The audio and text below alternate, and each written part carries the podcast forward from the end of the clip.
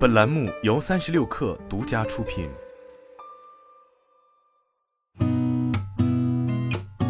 八点一刻，听互联网圈的新鲜事儿。今天是二零二三年五月三十一号，星期三，早上好，我是金盛。理想汽车官博宣布，五月第四周，也就是五月二十二号至五月二十八号，理想汽车周销量达到零点七一万辆。随后，理想汽车 CEO 李想表示，无论是订单量还是交付量。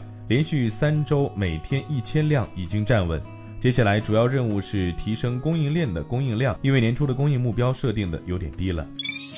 阿里巴巴旗下研究机构达摩院及新加坡南洋理工大学的研究发现。OpenAI 新发布的大型语言模型 GPT-4 进行数据分析的成本，只要人类资深分析师的百分之零点四五，或是菜鸟分析员的百分之零点七一。报告显示，GPT-4 的成本不但远比人类分析师低廉，效率也快上不少。不过，GPT-4 的图表正确度、部分个案的报告呈现及格式表现不如人类。据报道，联发科 CCM 部门高级副总裁兼总经理 Jerry 于表示，联发科计划在2024年推出其首款三纳米车用芯片，然后最早在2025年实现量产。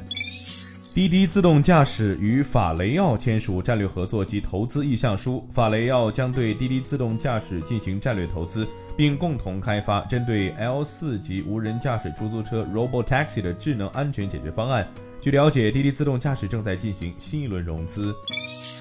Canalys 近期发布2023年第一季度全球高端智能手机出货量报告。报告显示，2023年第一季度全球高端智能手机出货量同比增长4.7%，其中小米十三和华为 Mate 五十进入全球出货量 TOP 十五，小米十三排名第十三位，华为 Mate 五十排名第十四位。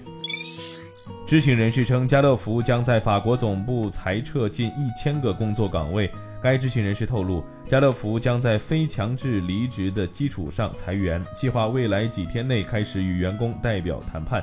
家乐福于去年十一月宣布一项规模四十亿欧元的成本节约计划，涉及在成本过高的欧洲办事处裁员。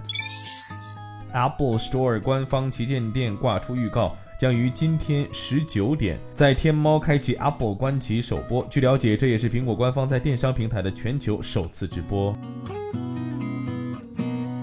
今天咱们就先聊到这儿，我是金盛八点一刻，咱们明天见。